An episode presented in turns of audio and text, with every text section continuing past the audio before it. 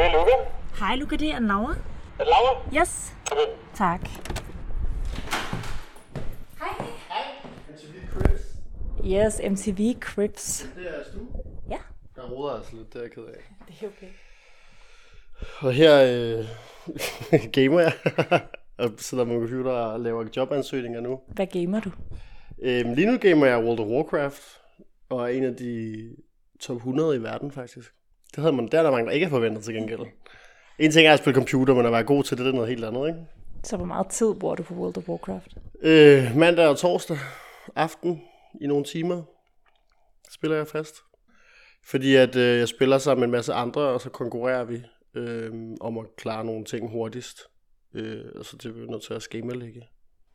Og så har vi øh, badeværelse og køkken, hvad hedder det? Det hedder vel sådan en køkkenø, halvø kan vi kalde det. Og terrasse og gård og sådan noget. Og så har vi gangen og hoveddøren og katten. Hun kommer til at angribe dig. Eller, altså hun kan ikke hele. Altså kærlighedsangreb? Ja. Helt sikkert. Jeg tænker, du sidder her. Yes. Har du et spejl, vi kan tage med herind? jeg have et spejl? Jeg har også et spejl med. Jeg tror ikke, jeg har et spejl. Rikke, har vi et spejl? Så skal vi stå i gangen. Så tager vi bare det, jeg har med. Du har muligvis hørt Luca Pristeds stemme før i forskellige debatter, eller set ham på tv med armene over kors og en alvorlig mine, når han bliver interviewet foran Rigshospitalet. Men du har sandsynligvis ikke hørt om ham før efteråret 2021. For det var der, han blev talsmand for den gruppe sygeplejersker, der gentagende gange nedlagde arbejdet i protest over deres arbejdsvilkår. Og det var der, han i sidste ende endte med at sige sit job op, kun to år efter, at han blev færdiguddannet. Jeg har inviteret mig selv på besøg hos Luca for at prøve at blive klogere på, hvad der får en 28-årig og meget ny i sit fag til at stille sig i spidsen for en protest som talsmand, og hvordan det er at havne i en medietornado fra den ene dag til den anden på grund af det. Du lytter til spejlet. Tusind portrætter, en generation. Jeg hedder Anne Laura Hedegaard. Inden øh, vi præsenterer spejlet rigtigt, så må du gerne præsentere dig selv. Jamen, øh, jeg hedder Luca og er 28 år gammel og er lidt endnu sygeplejerske på Rigshospitalet. Og når du siger lidt endnu, så ved jeg jo godt, at det har noget at gøre med din aktivisme, eller man skal kalde det. Så hvordan vil du præsentere den del af dig? Jamen, øh, jeg har været talsperson for de her arbejdsnedlæggelser, der har foregået i Danmark på vegne af sygeplejerskerne, og valgte jo så i slut november at sige mit job op øh, med en opfordring om, at andre skulle følge med. Så øh, her til januar er jeg jo færdig med at arbejde på Rigshospitalet. Og øh, vi har jo stillet deres spejl op, eller du har stillet deres spejl op, og så er ideen, at du skal have øjenkontakt med dig selv i løbet af interviewet. Men inden vi går helt i gang, så må du gerne lukke dine øjne og lige forberede dig selv på den her øjenkontakt. Og når du så føler dig klar, må du gerne åbne øjnene og finde dine egne i spejlet. Men øh, jeg vil sige, at jeg var klar. Du griner. Ja, jeg, jeg, smil, jeg er meget grinende og smilende menneske, på trods af, at jeg kan, hvis man har set mig i medierne det sidste halve år, så ser jeg meget sur ud med armene over kors tit, og et meget alvorligt ansigtsudtryk, men det er jo også... Jeg taler om, når jeg taler om sundhedsvæsenet og hvordan det står til, så synes jeg, at det er et meget alvorligt emne, og så skal jeg jo selvfølgelig se øhm, alvorligt ud, synes jeg også. Det kan sende et lidt underligt budskab, hvis man står og siger noget helt vildt øh, vigtigt omkring personalemangel og patientsikkerhed, og så står man og smiler. Jeg var i Godmorgen Danmark, hvor de ville tage et billede øhm, efter et interview, hvor jeg stod og smilede. Og så så jeg det selv, og synes, det, det sendte et helt vildt underligt signal, at, at jeg står og siger noget vigtigt, og så står og smiler. Så jeg tog hjem, og så stiller mig foran spejlet, og så sad jeg og øvede, hvordan man kunne se ud, både i ansigtsudtryk, men også kropssprog for, hvordan man, man nu skulle blive taget seriøst omkring alle de her ting, man siger. For jeg kunne godt lægge mærke til, at lige pludselig så stod jeg og var meget i medierne, og øhm, så kom jeg i TV2 News og stod med armene over kors og den her, den her alvorlige mine, og så det selv, og synes, at det så meget øh, seriøst ud og vredet ud, og på en måde fik de følelser, jeg lidt havde omkring det, jeg snakkede om igennem. Så det var bare øhm, en, en pose, jeg sådan adapterede og har brugt i nærmest alle sammenhæng af billeder og interviews. Kan du tage den pose på nu? Ja. Det handler meget om min øjenbryn, der sådan kører ned og, og rynker lidt min pande og ser alvorlig ud. Og så tager jeg hoved, hagen lidt ned og kigger sådan lidt nedad på, hvad der sker, eller så fremad, men nedad, og så armene over kors, det er jo bare, det er jo bare armene over kors, men øhm, jeg har tatoveringer på mine arme, og uniformen, man har på som sygeplejerske, gør jo, at man har kortarmet på, så den kan man tit se, og sådan en, en, en alvorlig øh, tatoveret sygeplejerske, der står og rynker panden, øh, eller øjenbrynene, kan godt se, øh, eller ser, ser alvorlig ud, synes jeg selv. Så det er det, jeg har sendt afsted. Så jeg ser meget sur ud i medierne, men øh, i virkeligheden er jeg et meget smilende og glad menneske. Øhm, i min hverdag, hvis jeg selv skal sige det. Jeg hedder Luca. Jeg ser mig selv i spejlet. Nu har du taget den her pose af. Du har ligesom lagt dine hænder omkring dit knæ, og du har løftet øjenbrynene til en mere sådan neutralt punkt. Øhm, hvis du skal prøve at beskrive den person, du kigger på i spejlet nu, hvordan vil du så beskrive ham? Jamen, øh, afslappet og glad med, med flot, krøllet, klippet hår. Jeg blev klippet i lørdags, så jeg synes, jeg er meget glad for min frisyr lige nu. Øh, og flot trimmet skæg i en øh, Bordeaux-skjorte. Men det var også, fordi jeg vidste, at jeg, skulle, jeg har både været ude til et andet interview i dag, og en jobsamtale, og du kom. Så jeg tænkte, at det var meget fedt at have en skjorte på. Det er sådan lidt mere... Øh, det kan godt være casual, men på en flot måde. Hvad vil du have på, hvis du ikke for eksempel skulle til jobsamtale? Øhm, joggingbukser og en t-shirt, tror jeg bare. Når man er sygeplejerske, så plejer jeg mest bare at tage det mest behagelige tøj til øh, og fra arbejde, fordi jeg skal alligevel have noget andet tøj på, imens jeg arbejder. Og så plejer jeg at tage noget træne bagefter, og så er det også rart at have joggingbukser på, for så kan jeg have min træningsshorts under. Og så tager jeg hjem, og så topper jeg i bad og tager joggingbukser på igen. Så mest bare behageligt tøj går jeg efter, når jeg ikke skal ud og være en, en offentlig profil. Og jeg har jo inviteret mig selv her hjem, fordi jeg gerne vil høre om, øh, om dit arbejde, øh, blandt andet i forhold til den her styrgruppe for nationale arbejdsnedlæggelser. Så hvordan, hvordan kom du ind i arbejdet med det? Det var faktisk raseri og frustration, der, der startede alt det. Øhm, jeg, var, jeg var meget passiv under strækken, øh, vi havde i sommer som sygeplejersker, den 10 uger strække, vi havde. Men da lovindgrebet så kom og vi blev tvunget tilbage på arbejde, og vi fik tvunget en overenskomst over hovedet, som vi havde stemt nej til to gange. Så mødte jeg bare ind på arbejde, så jeg var simpelthen så rasende over det, og jeg kunne mærke, at mine kollegaer var rasende, og vi var bare sådan, det var sådan en afmagt af, hvad fuck skal vi stille op, når, at, når at vi bliver tvunget til at tage tilbage på et arbejde i et sundhedsvæsen, som vi ikke mener længere hænger sammen. Så øhm, det var sådan, det startede, og så øh, kontaktede TV2 News mig og spurgte, om jeg ville komme med en kommentar til det lovindgreb, der var. Og det var så der, at jeg stod med armene over kors og var mega sur, og så sagde jeg alt muligt med, at vi burde nedlægge arbejdet, vi burde fortsætte med at strække, vi burde sige op kollektivt. Hvilket alt sammen var noget, der var meget vildt at sige som sygeplejerske, for det var aldrig sket på den måde før. Øhm, og så var det så, at, at ugen efter, så nedlagde Aarhus øh, arbejdet. Og jeg startede så nyt arbejde ugen efter. Og så sagde jeg på min første arbejdsdag, jamen øh, skal vi ikke øh, støtte Aarhus og nedlægge arbejdet? Og folk kiggede på mig sådan, om, hvem er du? Nå, jeg hedder Luca, jeg har, jeg har, jeg har arbejdet her 6 timer. Øhm, og der var ikke så stor opbakning på min afdeling øh, til at egentlig gøre det, for de var bange for at stå alene dernede, og tænkte, hvis der ikke var nok, der ville følge trop. Og så øh, via Facebook blev jeg sat i forbindelse med nogle andre sygeplejersker, der var enige med mig i, at vi skulle støtte op, og så fik vi stablet en Facebook-gruppe på benene, hvor vi sagde øh, mandag og tirsdag og onsdag morgen kl. 7.45 til 8.45, der mødes vi foran Rigshospitalets hovedindgang og nedlægger arbejdet en time. Og det var mega grænseoverskridende at gå fra afdelingen, øh, kun mig og en anden kollega. Men da vi så kom rundt om hjørnet og så, at der stod altså 100 sygeplejersker plus, så blev man jo helt euforisk nærmest over, wow, tænk, der var så mange, der ville støtte det her. Og så kom alle medierne, og der kom flere og flere og støttede op.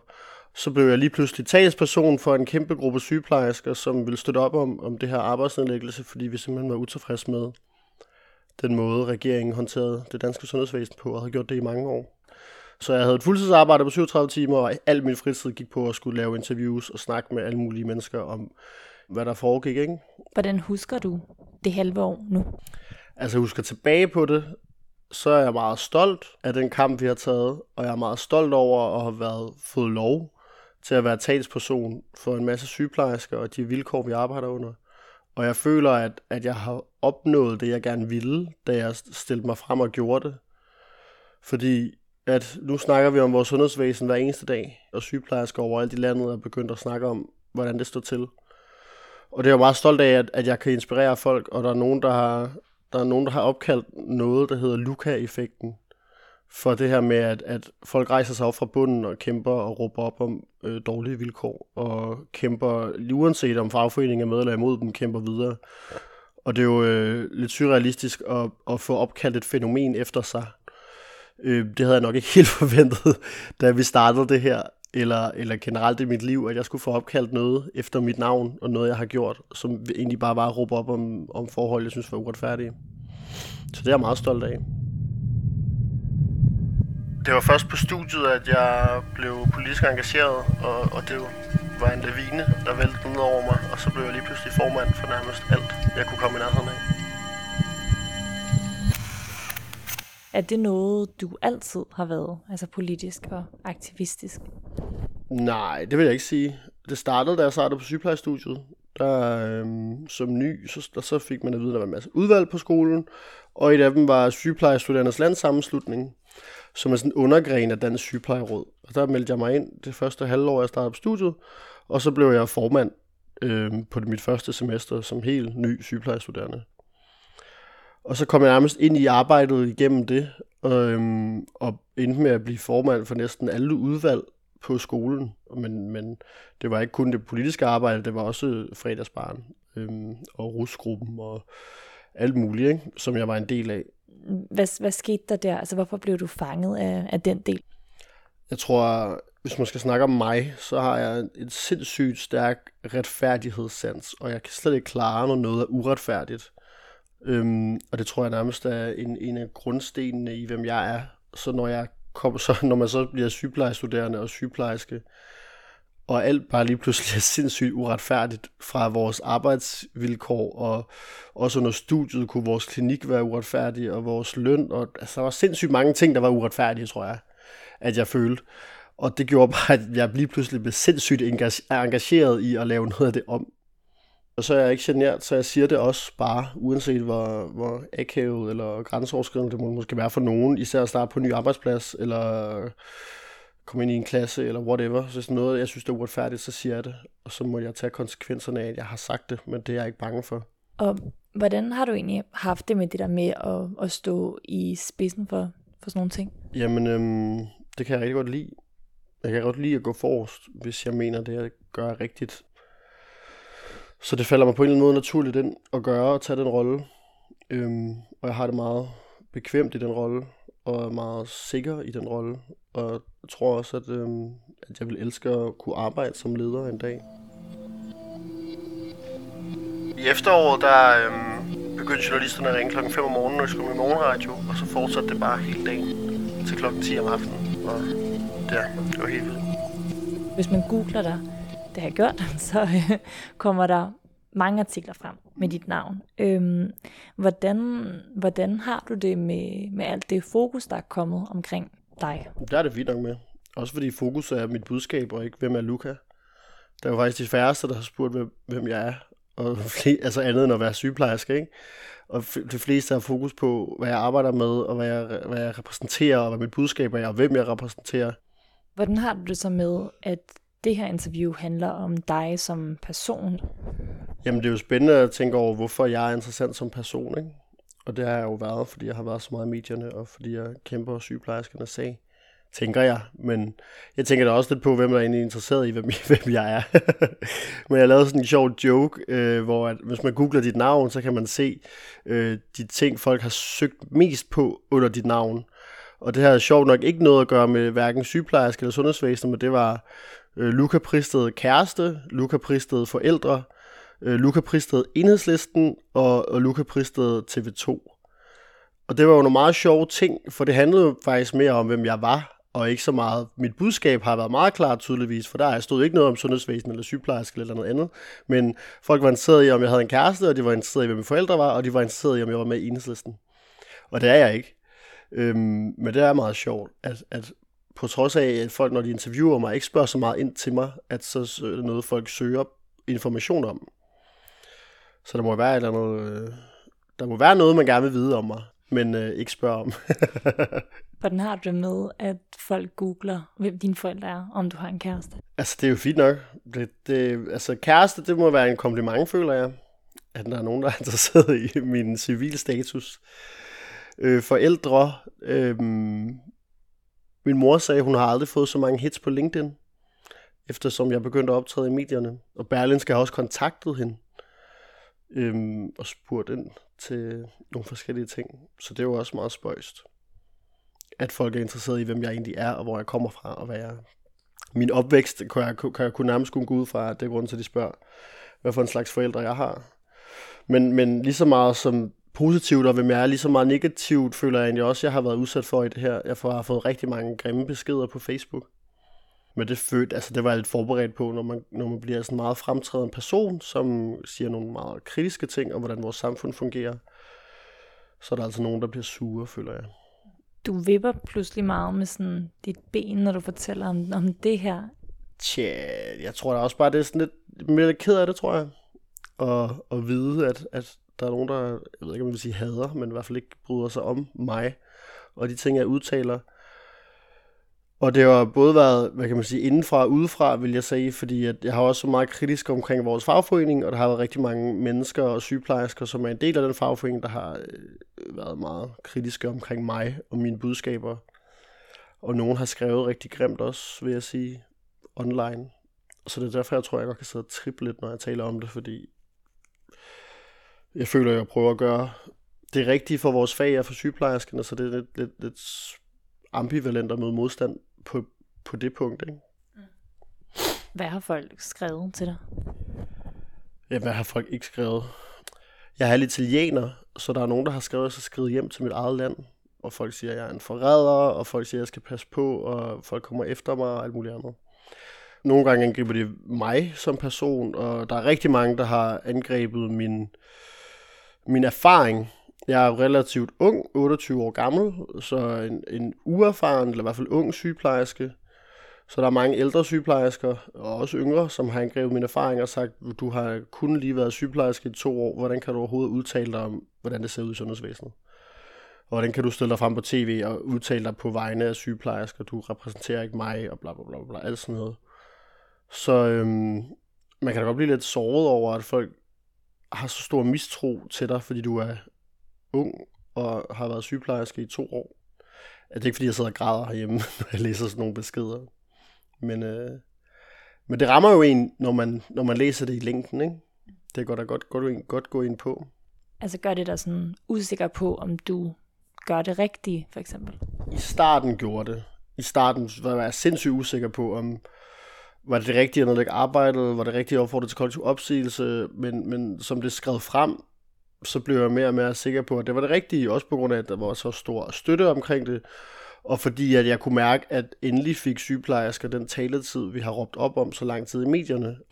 Og der, jo, der blev jo sagt øh, med arbejdsnedlæggelserne, at vi fik budskabet igennem om, hvad problemerne var på 10 dage, og det var noget, som vi ikke havde formået på 10 uger øh, med den strække, vi havde i sommer. Så der, der begyndte jeg at tænke, okay, så er det det rigtige, vi gør, fordi at den danske befolkning, altså et er, at sygeplejerskerne forstår, hvad det handler om, et helt andet er jo, om politikerne og, og borgere i Danmark forstår, hvad det handler om, ikke? Og det følte jeg, at lige pludselig så forstod alle, hvad det handlede om. Om de var uenige eller ej, så vidste folk, at det snart, det handlede ikke kun om løn, det handlede også om arbejdsforhold, det handlede også om manglende personale. Øhm, og det, det budskab kom igennem, ikke?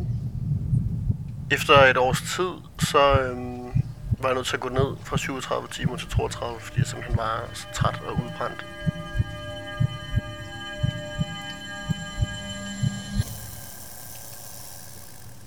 Hvordan har du selv mærket det her arbejdspres som, øh, som sygeplejerske? Jamen, altså jeg sagde jo op på Bisbjerg Akutmodtagelse, fordi det bare det var en presset, og det var hårdt. Og jeg gik fra arbejde i næsten et år, arbejdede 37 timer, så var jeg nødt til til slut at prøve at gå over på 32 timer, fordi jeg simpelthen var så udkørt og udmattet, øhm, når jeg havde fri og slet ikke kunne restituere ordentligt til sidst måtte jeg trække stikket, før jeg var begyndt at få stress, og min tillidsrepræsentant sagde, pas på, jeg kan mærke, at du er ved at få stress, og mine kollegaer kunne se, at jeg var træt, og mine venner kunne se, at jeg var træt af aflyst aftaler, havde ikke tid til noget. Så der var jo, det var sådan en wake-up call for mig om at sige, okay, det er noget af det mest spændende arbejde, jeg har lavet, arbejde på en akutmodtagelse. Jeg elskede det virkelig, men, men jeg var også ved ikke at kunne holde til det. Og så skiftede jeg så til Rigshospitalet, som på operationsgangen var mindre stressende i hvert fald. Så det er jo også lidt derfor, jeg, jeg altså lidt generelt søger nogle andre udfordringer som sygeplejerske, fordi jeg synes ikke, at det kan passe, at jeg skal arbejde mig selv ihjel for en lorteløn, mildest talt, og så ikke have altså, overskud eller tid eller råd til at lave, hvad jeg vil i min fritid. Øhm, jeg tænker jo også på, når man, okay, har jeg råd til at tage på ferie, har jeg råd til at få børn, har jeg råd til whatever, ikke? Og det er jo sådan, det er jo hårdt at arbejde og bruge så meget tid af sin, sin, sin fritid eller sin arbejdstid, og så blive så træt og udkørt, og så have så lidt råd til at lave fede ting, når man så endelig har fri, altså endelig har energi til det. Ikke? Og for mig kunne jeg så også mærke til sidst, at det begyndte at gøre, at man havde mindre kollegaer, fordi at de også altså, både gået under for en dårlig løn, og kunne finde andre bedre arbejdsforhold og bedre løn, og gjorde så, at vi mistede kollegaer, og så blev det arbejdspres for dem, der var tilbage endnu hårdere. Så for mig er det sådan et, et sammenspil af det hele, ikke? Og der har jo været, tænker jeg umiddelbart, en form for stige eller udvikling fra, at du med til at lave de her arbejdsnedlæggelser til, at du tænker, nu skal vi faktisk sige op. Så hvad, øhm, var der et eller andet, sådan det berømte dråbe, der fik bæret til at flyde over, eller et eller andet, hvor du tænkte, nu, nu er det faktisk for meget? Ja, øhm, vi havde arrangeret i start november den sidste arbejdsnedlæggelse, troede vi. Og så kom Mette Frederiksen ud og sagde på et pressemøde, Hej sygeplejersker, jeg ved godt, I har taget en rigtig hård tørn, og det gør rigtig godt, men kan I ikke lige tage en ekstra tørn? Og det var simpelthen, altså den kommentar, der fik mig til at, altså fik dråben til at flyde over, det kunne jeg ikke, øh, det kunne jeg ikke overskue mere, og det, det dræbte nærmest hele min lyst til at være sygeplejerske lige pludselig. Altså med det næste dag, jeg var sådan helt ødelagt, og ked af det. Jeg havde et helt tomt blik, og det endte med, min, min kollegaer sagde til min leder, at Luca har det skidt. Og så snakkede min leder med mig, og så blev vi enige om, at jeg tog hjem. Og så skrev jeg til min leder dagen efter, at jeg gerne ville bruge det ferie, jeg havde, for lige at mærke efter, hvad fanden der skulle ske i mit liv. Fordi at oven på den kommentar, så blev jeg bare så rasende over, at vi havde, øh, havde arbejdsnedlæggelser i hvad, 12 uger på det tidspunkt. Og det føltes bare med den kommentar, som om, at, at Mette Frederiksen og regeringen overhovedet ikke havde forstået, hvad fanden det var, vi råbte op om. Og, og jeg tror bare, at så længe det offentlige fungerer lidt bare, så, så, så er det som om, de ignorerer det. Altså det offentlige sundhedsvæsen. Så for mig var det sådan, en, okay, nu vi har råbt, som sygeplejersker har vi råbt op om forholdene i det offentlige så mange år, og det ligner, det ligner bare, at vi er nødt til at tabe det helt på gulvet nærmest, for at de fikser det. Så det var helt klart det, der fik dråben til at flyde over for mig, og det, der gjorde, at jeg tænkte, at jeg skal væk fra det offentlige, indtil der er nogle bedre forhold, fordi politikerne kan, må forstå, hvad fanden det er, der sker. Og, jeg, og der følte jeg bare, at hvis at de skal forstå det, så må, så må jeg forlade det, og, og fordre andre til at forlade det offentlige, hvis de er enige med mig, indtil at vi kan komme tilbage, når de har, når de har kigget på det. Troede du, da du ligesom opfordrede til, at andre også skulle sige op, troede du, at du ville ende med at gøre det, eller regnede du med eller håbede på, at det kunne være en provokation, der gjorde, at det blev bedre, så du ikke behøvede at sige op? Og jeg regnede med, at jeg skulle sige op, lige fra da jeg meldte det ud, og havde også sat mit, mit, altså, mit mindset til, at, at jeg ville sige op. Der skulle virkelig meget til, før at det ville ændre sig. Øhm, og havde håbet, at mange ville følge med, ikke? Men det er jo meget spændende, fordi at øh, ifølge danske regioner var der jo ikke nogen, der sagde op, da jeg sagde op. Og det var rigtig mange medier, der var ude og sige hurtigt, at ingen har fulgt Luca, han har sagt op alene. Så det har jo bare været en fiasko. Men det er bare ikke det, jeg hører kollegaer og sygeplejersker i hele landet sige, at de siger, at der er sindssygt mange, der har sagt op. Så det er jo også sådan lidt spændende at, at kigge på, at okay, danske regioner siger én ting, og en masse sygeplejersker i hele Danmark siger noget andet. Men i sidste ende, så tror jeg bare, at jeg forventer, at når vi står til januar, og alle de her opsigelser jo træder i kraft, som de siger, der ikke har været, så kommer vi til at se, hvad der er det rigtige. Nu har jeg sagt op, og har ingen idé eller retning om, hvad der skal ske med mit liv eller min karriere, men øh, og håber der på at finde ud af det på et tidspunkt. nu har du sagt op, som du sagde, du ville. Så øhm, efter nytår, hvad, hvad så? Jeg skal i hvert fald tjene penge til at kunne leve jo, ikke? Så jeg har jo kigget på alt, hvad jeg kan finde ud af af indkomster, så jeg har jo fundet hvad, fire vikarbyråer, jeg har søgt og fået job i, som jeg kan arbejde for øh, fra 1. januar, når jeg kommer til at stå uden job. Så jeg er, jo ikke, jeg er jo ikke bange for ikke at kunne tjene penge til at leve. Så, så den økonomiske bekymring har jeg jo taget ud af ligningen, for det er jo helt klart den, der ville stresse mig mest, hvis jeg stod og tænkte, okay, jeg har ikke noget sted at bo fra februar, for jeg har ikke nogen indkomst, og hvad fanden gør jeg, ikke? Så nu har jeg manglet jo kun at finde ud af, jamen, hvad skal jeg lave resten af livet? Så hvis du, øhm, hvis du nogle gange føler en usikkerhed i forhold til sådan efter nytår, går den så mindre på at få et arbejde og mere på, hvad du vælger skal være din retning nu, hvor det ikke skal være sygeplejerske lige nu i hvert fald? Ja, jeg tror mere, min, min usikkerhed går på, hvad fanden skal jeg stille op i mit liv? Altså, hvad for min karriere? Det er jo lidt rart at lave noget, man føler, man har et, et formål i og en retning i, og det formål kunne jeg ikke længere finde i sygeplejefaget, efter den måde sygeplejersker er blevet behandlet på, og de rammer og vilkår, vi arbejder under. Så det var meget underligt at bruge så lang tid på uddannelse til noget, man tror, man skal lave, for så efter to år finde ud af, at det skal man ikke alligevel, og hvad fanden skal man så lave? Jeg synes, at det er svært at finde ud af, hvad jeg skal, og jeg mangler lidt en retning i mit liv lige pludselig. Så det er jo helt klart det, jeg, jeg tænker mange, mange timer om dagen på. Har du følt dig retningsløs tidligere i dit liv? Mm, ja, yeah. jeg har været i tvivl om, jeg skulle være sygeplejerske, mens jeg studerede men, men fortsat bare, og det var jo, det var jo en retning, ikke? Der, du skal gøre det her færdigt, der er en eksamen, og der er hele tiden et sted at komme videre, følte jeg. Men øhm, jeg har aldrig følt mig så retningsløs som nu. Fordi selv, for selv der, før jeg søgte ind på sygeplejestudiet, så havde jeg et arbejde og nogle ting, jeg gik op i, og der var ikke corona, så man kunne lave lige, hvad man ville. Og nu, har man, nu er man meget låst af corona, begrænser meget, hvad man kan lave og jeg skal finde ud af, hvad jeg skal lave, og jeg aner ikke, hvad jeg skal lave, så jeg føler mig meget... Det er mit mest retningsløse tidspunkt, jeg har eksisteret i, vil jeg sige. Det er meget forskelligt, hvordan folk er til at være i sådan nogle situationer, når man har de retningsløse perioder. Der er nogle, det er sådan, måske en lille livskrise for i virkeligheden. Hvordan, øhm, hvordan er du i, i den situation?